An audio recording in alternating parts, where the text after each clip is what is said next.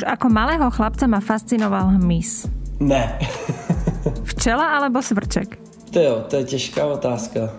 Asi včela je důležitější pro, pro svět. Nevím, ale prej jsem slyšel, že to je celkem, celkem mýtus, tak možná ten cvrček.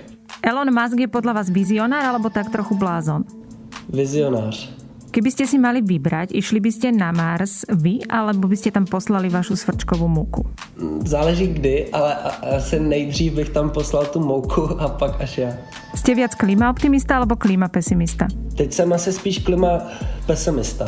Počuli ste odpovede Radka Hušeka. Spoluvlastní firmu Sense, ktorá v Tajsku prevádzkuje jednu z najväčších hmyzích fariem na svete a vyrába svrčkový proteín, tyčinky či cestoviny. Radek vidí svoje podnikanie ako misiu. Misiu premeny ľudskej stravy na viac udržateľnú. Nadšenie promuje svrčky a v Sense by z nich raz chceli vyrábať aj burgre. Je hmyz jedlom budúcnosti a dokáže spolu pomôcť odvrátiť klimatickú zmenu? Aké je to prevádzkovať svrčkovú farmu a prečo je až v Tajsku? Ako sa darí firme plniť svoju misiu a v čom je svrčkový biznis iný ako tradičné živočíšne veľkochovy? Ako chutí svrček a ako cíti bolesť? Počúvate 7. diel tretej série klíma podcastu Denníka ZME a moje meno je Katarína Kozinková. Tento podcast vám prináša VUB banka, ktorá verí, že dobrá banka by sa okrem kvalitnej starostlivosti o vaše peniaze mala postarať aj o životné prostredie. Aj keď sú naše farby oranžové, záleží nám na zelených témach a veríme, že by mali dostávať svoj priestor.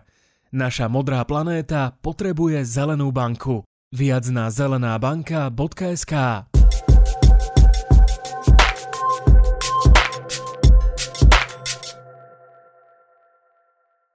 Povedzte mi ten váš príbeh, ako ste sa vy vlastne dostali k tomu, že vyrábate produkty s cvrčkou. Dočítala som sa, že v roku 2017 ste založili firmu, ale čo bolo predtým, niekoľko rokov predtím? Tak my úplně nejsme ten příklad firmy, že bychom se nějak plazili v džungli a napadl nás nějaký velký nápad. Já někdy říkám, že my jsme přímo jako science-based, mission-driven firma, což jsou takový uh, klíčový slova, který já jako mám celkem rád. Ten smysl je v tom, že prostě my vycházíme z nějakého vědeckého vědeckého základu. A k nám se právě dostal vědecký report, kdy vlastně už desetiletí vědci říkají, že hmyz je nějaký zdroj bílkovin, který je velmi výživný, možná až jako nejvýživnější, když se připočítají všechny ty mikroživiny a zdraví tuky a vláknina, které v tom jsou. A zároveň prostě mají minimální dopad na planetu. A nám se to hrozně racionálně líbilo, já jsem už jedl jsem maso celkem dost a vnímal jsem prostě, že bych třeba i, i někdy bral nějakou kvalitní náhradu, vnímal jsem ten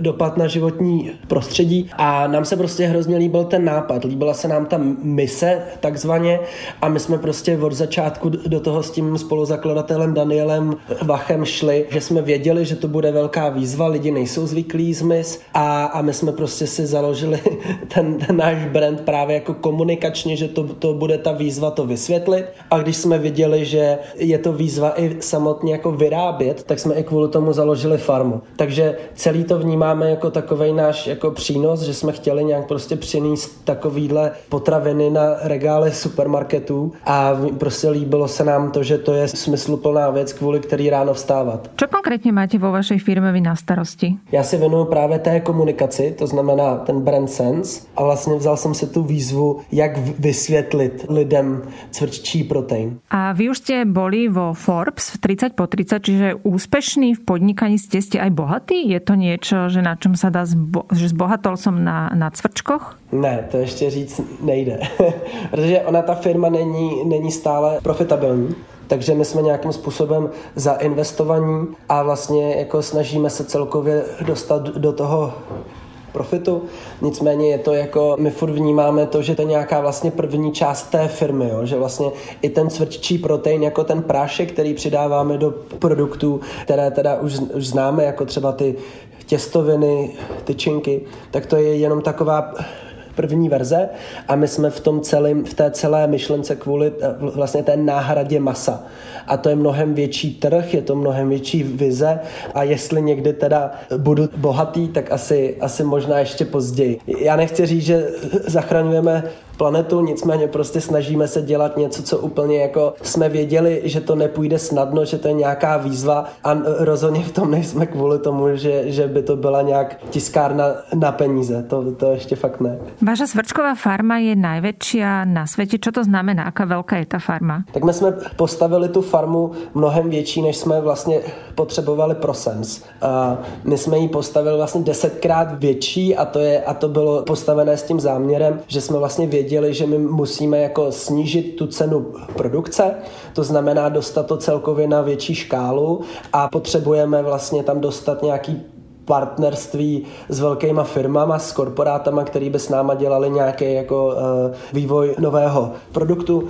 Kvůli tomu jsme až vlastně tenhle ten rok dokončili vlastně nejvyšší potravinářskou certifikaci IFS. Teďka řešíme několik vývojů právě produktů, řešíme i jiný trh, třeba zkoumali jsme dodávat ty naše cvrčky do pet foodu a je to vlastně taková jako pro nás teďka challenge naplnit tu kapacitu, dostat to na celkově tu, tu větší škálu a i tím právě snížit tu cenu cvrčí mouky, ale vnímáme vlastně, že to je jako pro nás stále pilotní farma. Pak chceme postavit jednou farmu, která je blíž, třeba právě už v České republice, což ani před těma třema rokama, kdy jsme zakládali farmu, nešlo. Takže eh, vnímáme to jako vývojový krok a tak postupujeme. No. Já jsem se pýtala i kvůli tomu, že či vůbec jsou nějaké jiné takéto velké svrčkové farmy, vzhledem na to, že či existuje, že špinavý svrčkový biznis a taký jakože čistý svrčkový biznis a vy to robíte tak jakože ekologicky a jsou jiní, čo to robí a prostě tak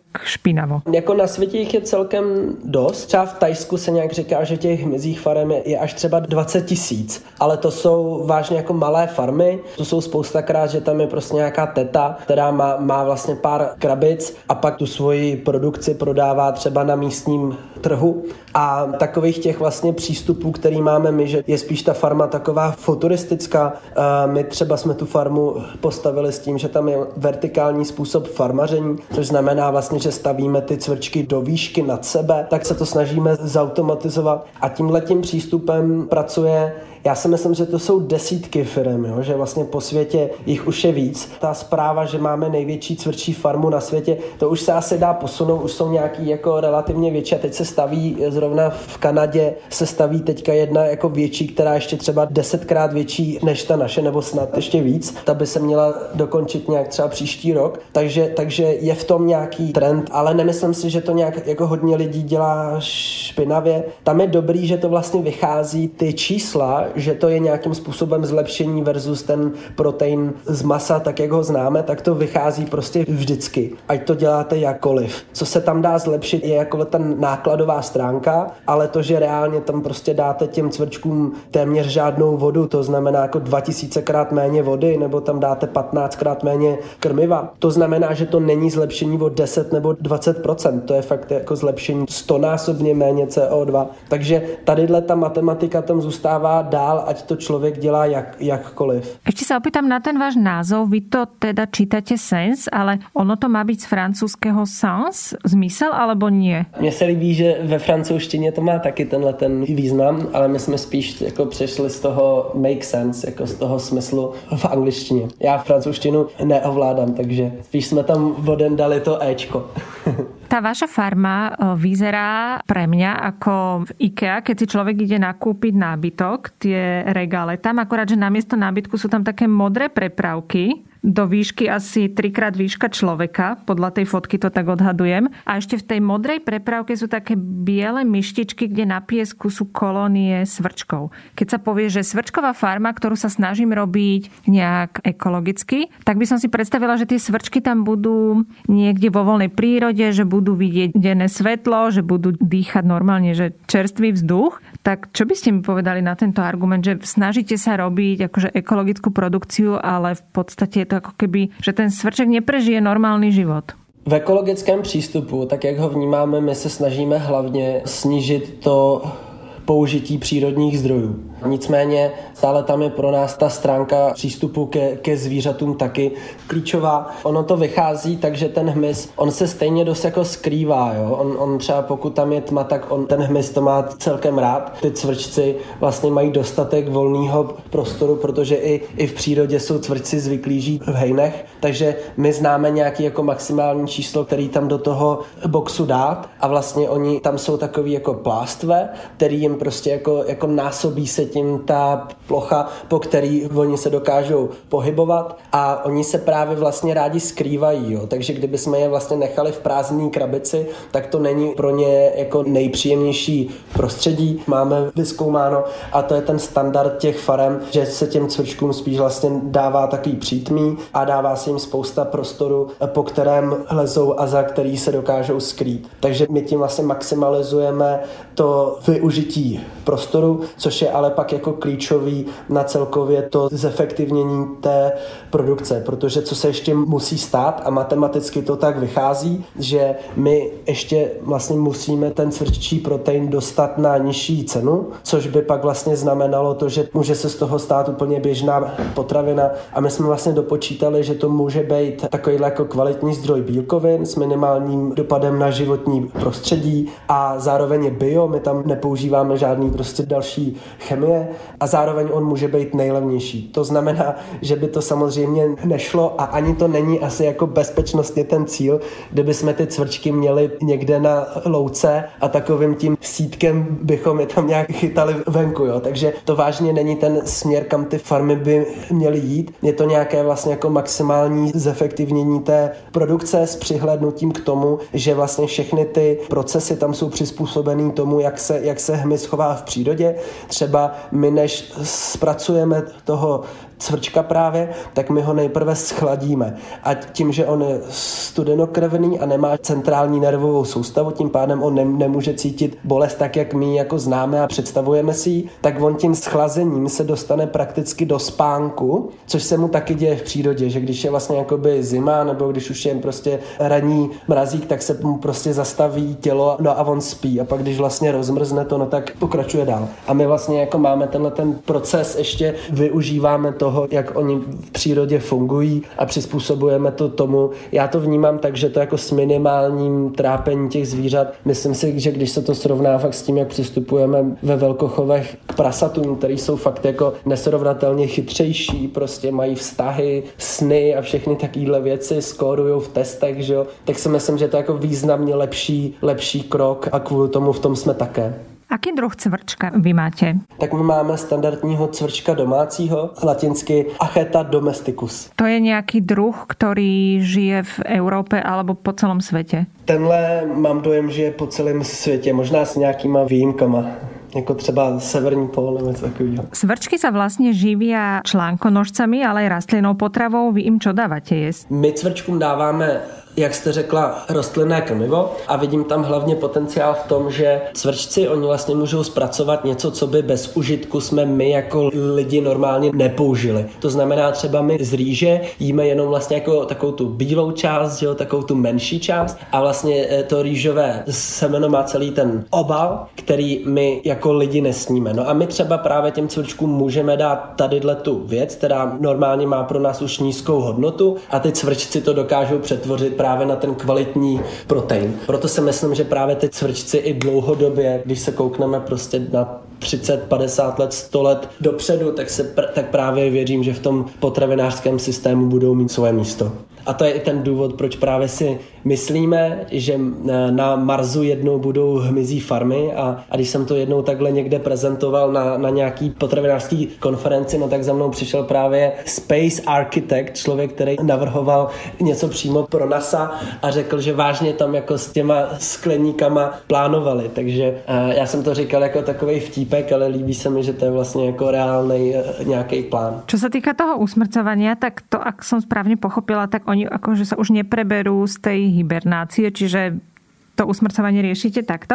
A ano, ono sa... prostě, když už to jde pod nějakou teplotu, my je dáme přímo do mrazáku a necháme je tam přes noc. A kolko sa dožijú svrčky na vašej farme? My ten cyklus produkce máme 35 dní, takže od inkubace, kdy se pak vyklubou z vajíček, tak do dospělosti se dožívají 35 dnů. Vy jste hovoril, že nepoužíváte žiadnu chémiu. To znamená, že oni nedostávají žádné antibiotika, vůbec nič. Jeden právě jako z těch eh, děsivých věcí, co se tak přičítá masu, je, že se do krmiva pro skot a další savce právě dávají antibiotika. Jednou jsem četl nějakou statistiku, že až 80% právě té produkce dává do krmiv zvířatům a to je docela snadno pochopitelný tím, že prostě ty krávy, tak jak jsou na tom malém prostoru, tak oni by tam reálně prostě nepřežili a my je právě jako musíme dopovat lékama, že i vlastně takhle v tom velkochovu dokážou přežít. Tak to není právě případ cvrčků, jak už jsem zmínil, oni vlastně mají jako dostatek toho volného prostoru, protože takhle i žijí v přírodě. A i tak vlastně jako bezpečnostně nemoce, oni nám jsou cvrčci tak vzdálený jako vývojově, nejsou savci, že tam vlastně nehrozí žádný přeskakování virů, takže třeba je i známý, že právě ten, ten náš známý covid, když jsem poprvé četl právě tu celou knížku Jedlý hmyz, ten vědecký report, tak tam jedna stránka, nebo jako více stránek bylo věnováno právě těm takzvaným zoonetickým nemocem, což jsou přesně ty, které přeskakují ze savců na lidi a už se ví prostě, že to riziko tam je velké, dokonce už vlastně věci říkají, že tohle naprosto nebude poslední pandemie, která nás čeká. Odhaduje se, že vlastně většina těch pandemí posledních přeskočila právě ze savců, ze zvířat, který jíme. O covidu se teda jako vlastně neví ještě přesně, ale taky se odhadoval nějaký ten mokrý trh v Číně, že, nebo jak se to říká. A to je prostě riziko, který my v masu máme, že jo, poslední třeba prasečí chřipka 2009 a všechny ty nemoce jako eh, šílených kráv a tak dále. Takže to jsou nemoce, které se prostě těch cvrčků netýkají, protože na nás to rozhodně nemůže přeskočit a celkově ten chov je jako bezpečnější. A nemají ty svrčky žádnou chorobu, že nepotýkali jste se vůbec s ničím, co jste museli řešit? Oni určitě nějaké jako svoje věci mají, nám se to zatím docela vyhlo, ale je to o nějakém jako procesu, který tam už máme, ale relativně jako není to snadný chovat, ale v té kvalitě, v jaký to chováme už my, no tak vlastně to je, to je jako bezpečný chov. Vy hovoríte o tom, že máte sociálny podnik, že podnikáte vlastne ako social business. Znamená to, že napríklad tým vašim zamestnancom tajským platíte nejaké férové mzdy? Platíme jim víc, než asi by si vydělali normálně, ale jako sociální podnik spíš vnímám právě, jak jsem na začátku zmínil to slovo mission driven. To znamená, že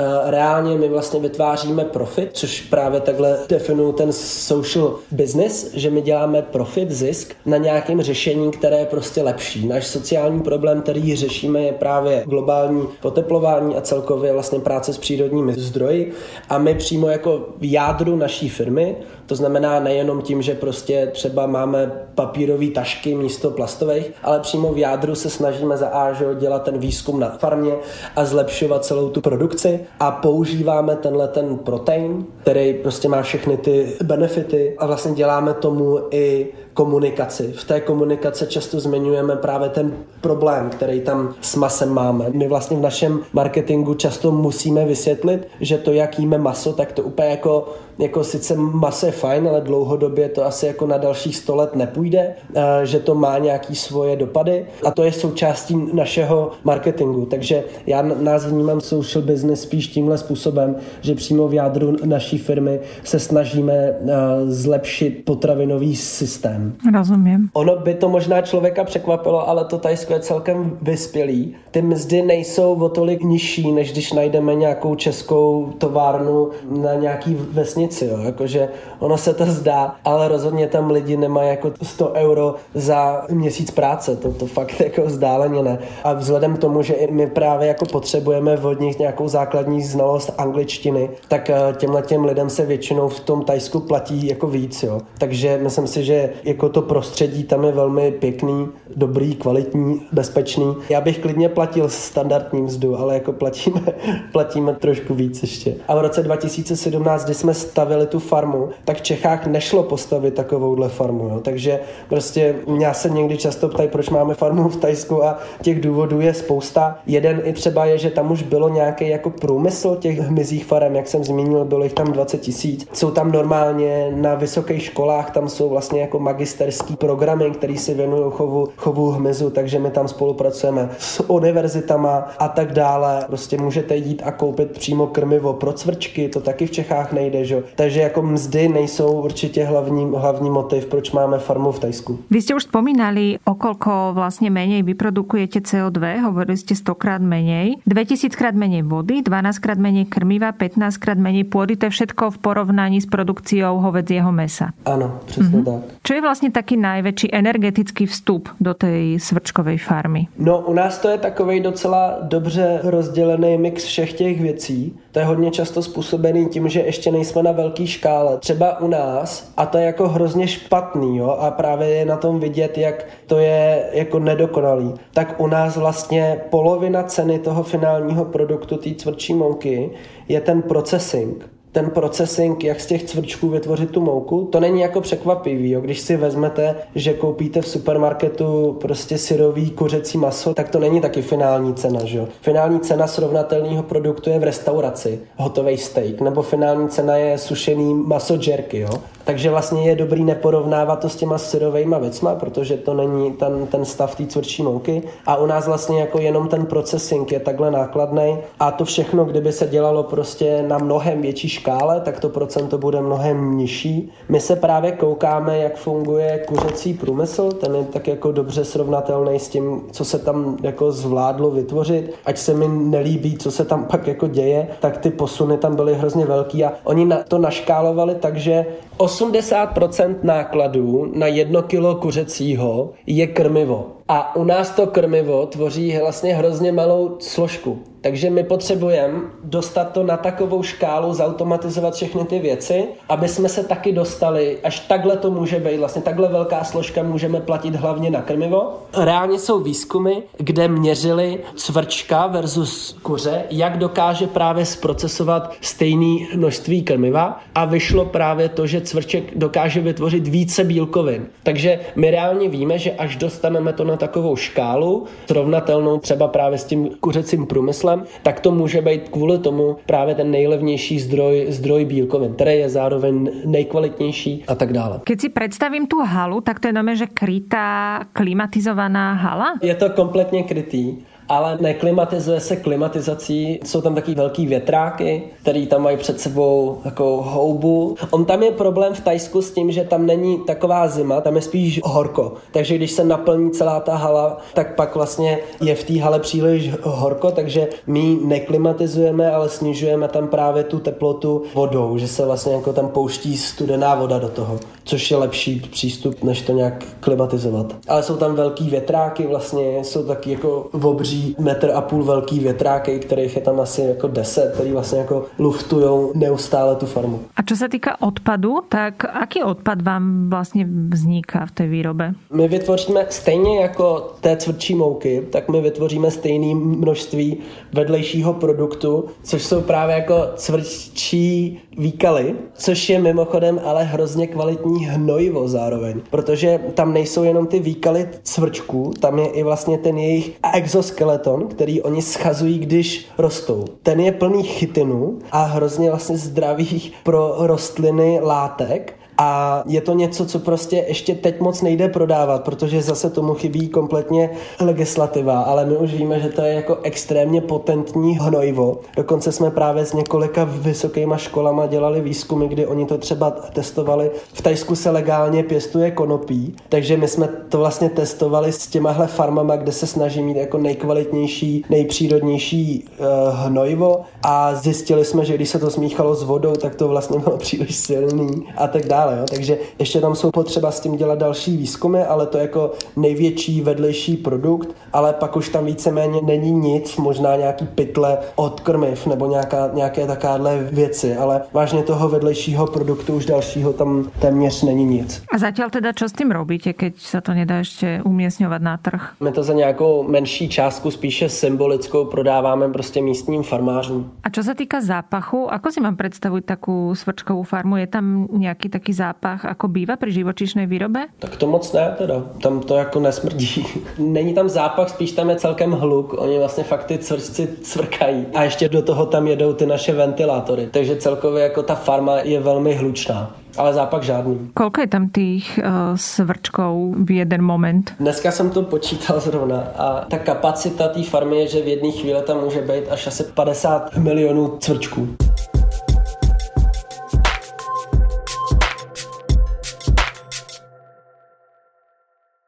Povedzte mi ešte, že akú chuť má cvrčková múka, ktorá vlastne ale nie je múka, že to je proteín. Ten cvrčí mouka, prášek nebo ten protein, jak mu říkáme, tak on má takovou neutrální chuť, on nemá žádnou výraznou chuť a to je právě jako pro nás ta pozitivní vlastnost, takže my to pak předáváme do těch tyčinek, těstovin a protein shakeu, který už vlastně lidi znají, takže nám se líbí, že nemusíme představovat nějakou novou chuť, ale představujeme to právě jako úplně normální surovinu, která tam předává hlavně jenom tu výživovou stránku, prostě ten výživový boost. Vy vlastně to propagujete tými proteínmi, které by mali být také, jako jsou v mese, plus navyše tam je železo a B12, správně? Cvrčí protein je stejně kvalitní jako nejlepší hovězí, ale právě je potřeba na to 2000 krát méně vody a 100 násobně méně CO2. Ale tam se dá těch benefitů fakt říct úplně nekonečně. Jsou v tom například jako hodně zdravých tuků, porovnání i třeba s rybím masem to vychází lépe. Je tam právě ta zdravá vláknina, ten chytin. Na to už jsou výzkumy, že ten chytin je strašně zdravý pro naše zažívání,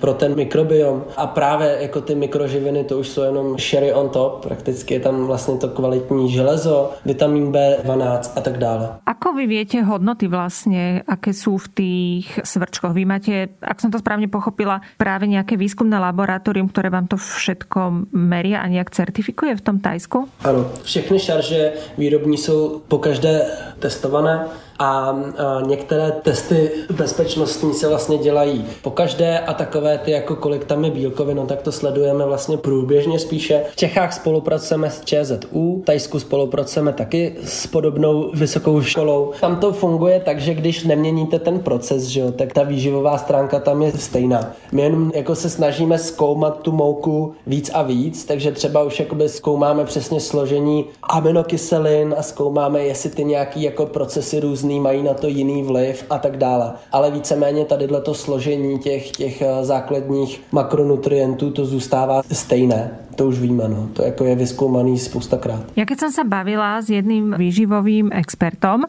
tak on hovoril vlastne, že to množstvo tej uh, hmyzej múky, ktorá je v tom výslednom produkte, v tej cestovine, alebo čo to už je, takže to sa dá ako keby nahradiť aj nejakými strukovinami alebo nejakými rastlinnými proteínmi. Živočišný proteiny se rostlinejma nahrazovat dají, člověk na tom nezemře, nicméně spousta lidí k jídlu prostě přistupuje tak, že nějak tu jako svoji výživu pro sebe chce mít kvalitní a pak tam jsou nějaký spory o tom, jestli, jestli ty rostliny jsou o něco horší nebo ne a samozřejmě my v té diskuzi jsme často, ale jako obecně se prostě čeká, že to lidstvo maso bude jíst nadále. Znám spoustu lidí, co zkoušelo přejít kompletně na veganský stravování a nějakým způsobem jim to prostě nesedí, pak prostě si dali jednou rybu a zjistili, že se, že se pak cítí líp. Takže jako nahrazovat se rostlinnýma bílkovinama dá, určitě v nějakém jako krátkodobém horizontu to nemá vůbec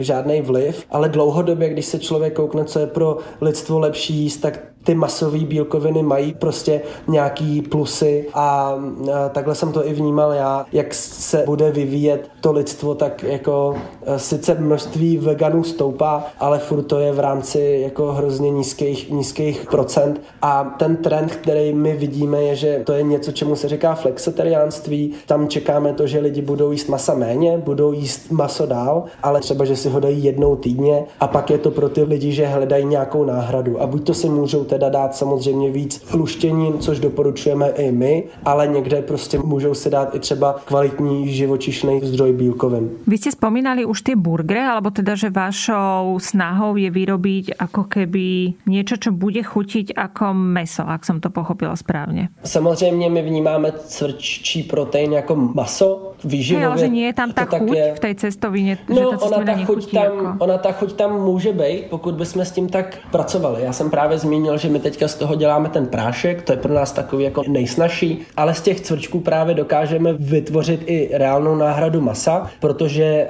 maso chutná hlavně po hemovém železu, který právě ve cvrčcích máme taky a je to o tom nějakým způsobem jako vytvořit kvalitní vývoj, výzkum a, a vytvořit tu náhradu burgeru. My bychom se k tomu chtěli dostat v následujících letech. A na konci by ako mal chutit ten burger, jako hovedzie meso? Tak určitě ten cíl je, že to musí chutnat jako normální burger. E, jo, prostě tam i teďka vlastně, když se koukneme na nějaký firmy, které dělají tu náhradu burgeru, tak už jsou chuťově celkem blízko a já si myslím, že ta chuť je, chuť je vlastně klíčová a oni i tak mají problém prodat ten svůj burger, protože jakmile se člověk dozví, že je rostlinný, tak už tam že něco cítí a tak dále, ale určitě je cíl, že to prostě musí chutnat stejně, nějak jako srovnatelně prostě. A ako jste daleko od toho vývoje, kdy byste mohli takýto burger uvězt na trh? Jo, my ještě přímo na tom burgeru sami nepracujeme. Dostali jsme jeden grant a spojili jsme se s univerzitami v Holandsku a ve Velké Británii, kde právě chceme vyvíjet produktů vícero a čekám, že ten burger vlastně to jako tak, aby byl kvalitní a jak si ho představuju já vážně a aby to byla právě ta plnohodnotná náhrada masa, tak si myslím, že od toho jsme daleko. Když se kouknu na Beyond Meat, tak ty vlastně to je firma, která byla založená v roce 2008 a asi po osmi letech se teprve dostali fakt s nějakým jako finálním produktem do toho mainstreamového retailu. Takže my ještě ani na tom přímo nepracujeme a nemyslím si, že to bude nějaké rychlé. Keď jsem si pozerala, že kolko stoja ty produkty vaše, tak vlastně 100 gramov tej múky stojí 5,99 eur a ešte tam boli také samotné svrčky v takých sklenených nádobkách, ale tam nebolo, že koľko je tam gramov, ale stálo to 6,50. To je celkom, celkom drahé, nie? Já si nemyslím, že to je málo. Myslím si, že je důležitý porovnávat to s tím správným a myslím si, že spíš třeba je to vlastně jako hloupý takhle říct, ale myslím si, že maso v supermarketech stojí prostě málo. Že tam je spousta dotací pro zemědělce a kdyby se tadyhle to narovnalo a byly tam reální ty náklady a supermarkety nedotovaly nějaký produkty, které třeba dotují jenom kvůli tomu, že tam chtějí dotáhnout zákazníky, tak eh, by to maso bylo dražší a ještě kdybychom tam nějak jako napočítali to vlastně, kolik to přináší těch vedlejších dopadů dopadů, um, jaký to má dopady všude jinde a vše, všechno by se to promítlo do nákladu, tak je prostě maso příliš levný. Když se koukneme teda na tu mouku, tak já si myslím, že tam je jako důležitý vnímat, že to je jako maso, že to je přesně jako třeba to jerky. A když to porovnáme s cenou jerky, tak si myslím, že to je srovnatelný a přitom to je takhle jako nejinovativnější zdroj bílkovin. Ale i tak, jak jsem zmínil, jako náš cíl je tu cenu snížit. Takže já neříkám prostě příští rok, jo, ale třeba s postavením té mnohem větší farmy, tak si myslím, že se dokážeme zase, zase dostat na mnohem nižší částku. Když jsme tu farmu zakládali, tak zhruba já můžu říct cenu na kilo v takém tom, jako, tom B2B velko obchodním prodeji. Ta cena byla někde kolem 35 euro na kilo což je jako furt pro potravinářský průmysl hrozně moc. A my jsme za asi rok, dva fungování té farmy dokázali tu cenu snížit o polovinu. Takže věřím, že toho potenciálu tam ještě je spousta. A čo lidé tak najviac kupují z těch produktů, které ponúkate? Teď se nám hodně podařilo právě trefit tu vánoční sezónu s těma cvrčkama, který jste zmínili. My jsme doposud Sens vlastně postavili brandově právě na tom cvrččím proteinu, že jsme vlastně jako neprodávali ty brouky, ale tohle byl takový jiný přístup, kdy jsme si řekli, že to je vlastně furt hodně nová věc a nechali jsme lidi koupit ty samotné cvrčky jako takový zábavný vánoční dárek a to byl jako hodně velký hit, takže nás to překvapilo a fakt jako naprosto to přetížilo náš sklad, což je vtipný, protože většinou pro nás ta vánoční sezona byla slabá, jo? že vlastně my jak děláme ty proteinové prášky, tak to prostě lidi o těch Vánocích nepijí, až pak vlastně v lednu, kdy jako si všichni řeknou, dáme si ty předsevzetí, že chceme žít žít zdravě. Nicméně právě ty proteinové prášky, proteinové tyčinky, ta funkční strava je pro nás to, to gro a řekl bych právě jako ty funkční věci jako proteinový prášek a teďka se těším, děláme takovou novou spolupráci s firmou Big Boy, děláme takový co-branding, my se s nimi známe, jsou přátelé. A chceme přijít s novým produktem, s lísko-říškovým máslem. A pro mě to je trošku nový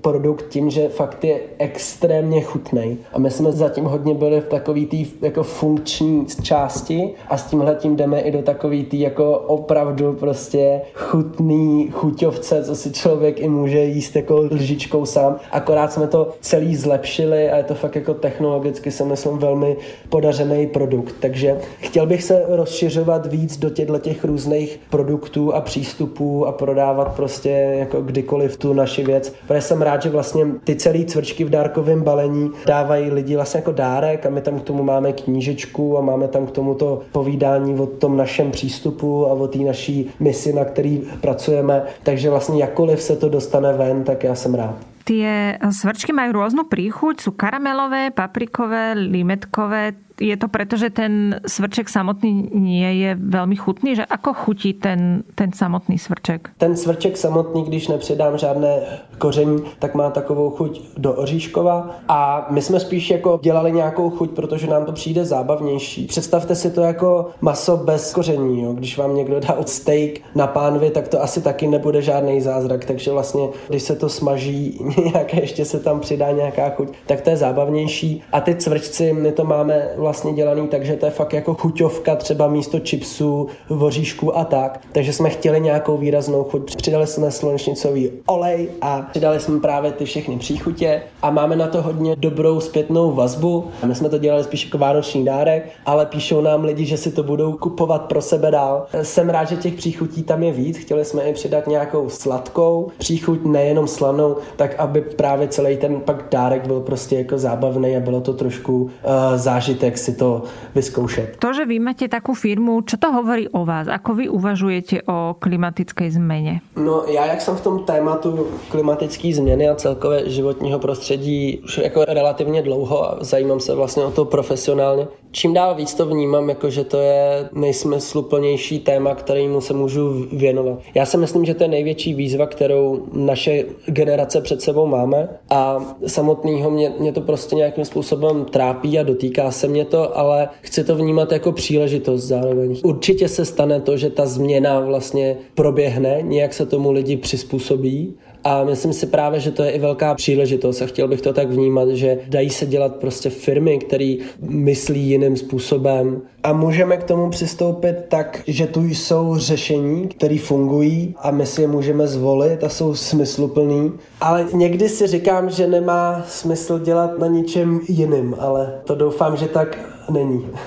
toto je vaše podnikanie, aký je váš životný štýl, ako, ako žije Radek Hušek? Já teďka mám zrovna takový v období, kdy to řeším čím dál víc a na mě mělo docela vliv, že jsem žil dva roky v Berlíně a tam ten přístup k životnímu prostředí je opravdu jiný. Hrozně kulturně to vychází a fakt na každém rohu, každý den potkáte prostě nějaký jako jiný přístup k tomu. A teďka znovu jsem se vrátil do České republiky a všímám si prostě jako těch spousty detailů, kdy vlastně vlastně tomu prostě přistupujeme jiným způsobem, je nám to jedno. Je tam velký rozdíl právě eh, v tom, jak vnímáme ten problém, který tu je. Kvůli tomu jsem byl rád, že tu je takovýhle podcast, ve kterém právě jsme, že, že se o tom baví lidi víc a myslím si, že to je důležitý. Myslím si, že spousta lidí prostě neví o tom, nezná ty, ty fakta. Je to ještě hrozně spojený s takovou dezinformační scénou. Nám prostě někdy lidi píšou, že jsme prostě jako placený New World Order a že jsme komunistický socaní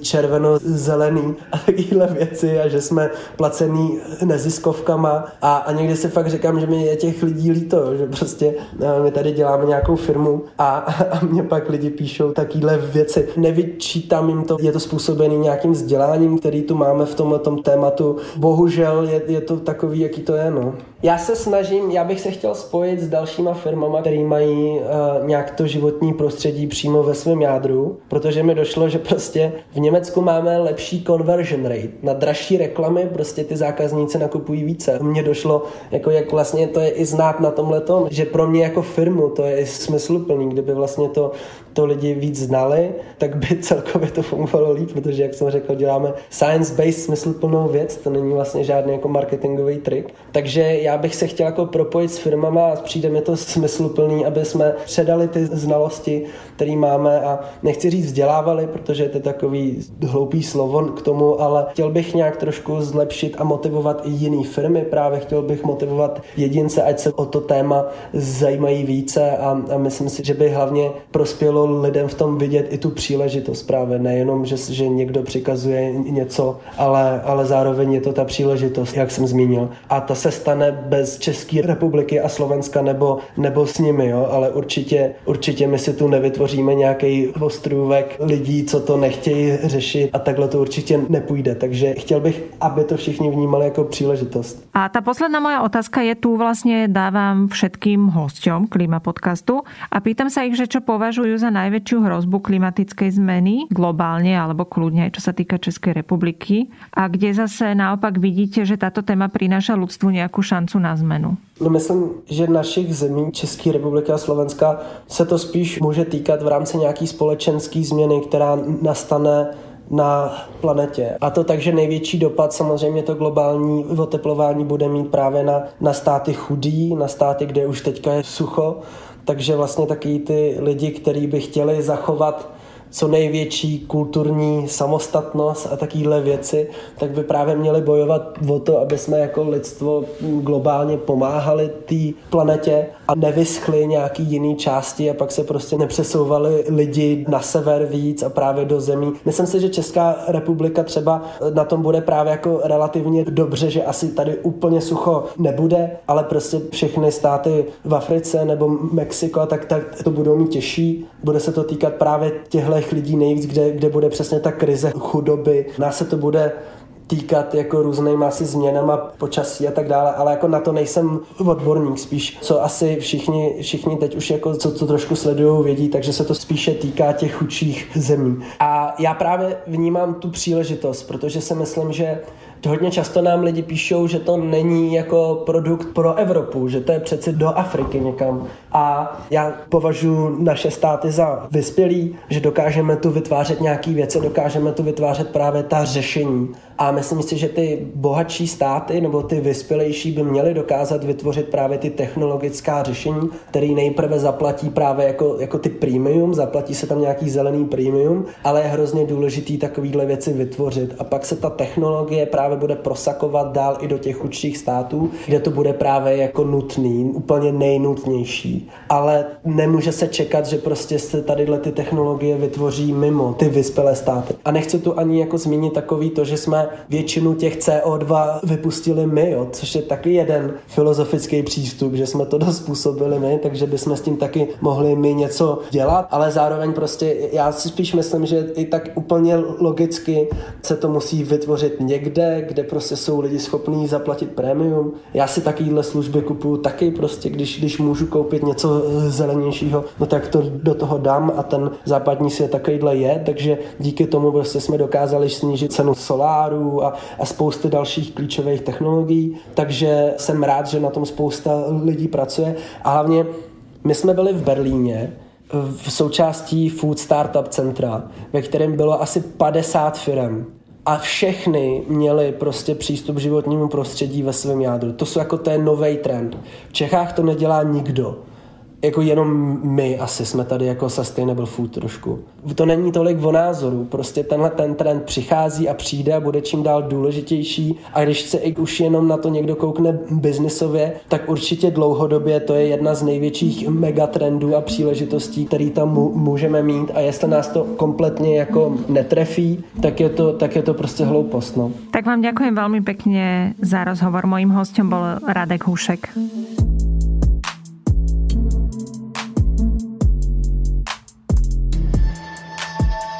Počúvali ste Klíma podcast, podcastovú minisériu denníka ZME. Nájdete ju vo všetkých podcastových aplikáciách. Ak sa vám podcast páči, môžete ho ohodnotiť alebo zdieľať s priateľmi. Ak nám chcete niečo odkázať, napíšte na klimatpodcast.zme.sk Ja som Katarína Kozinková a na tejto epizóde sa podielala aj Kristýna Janščová.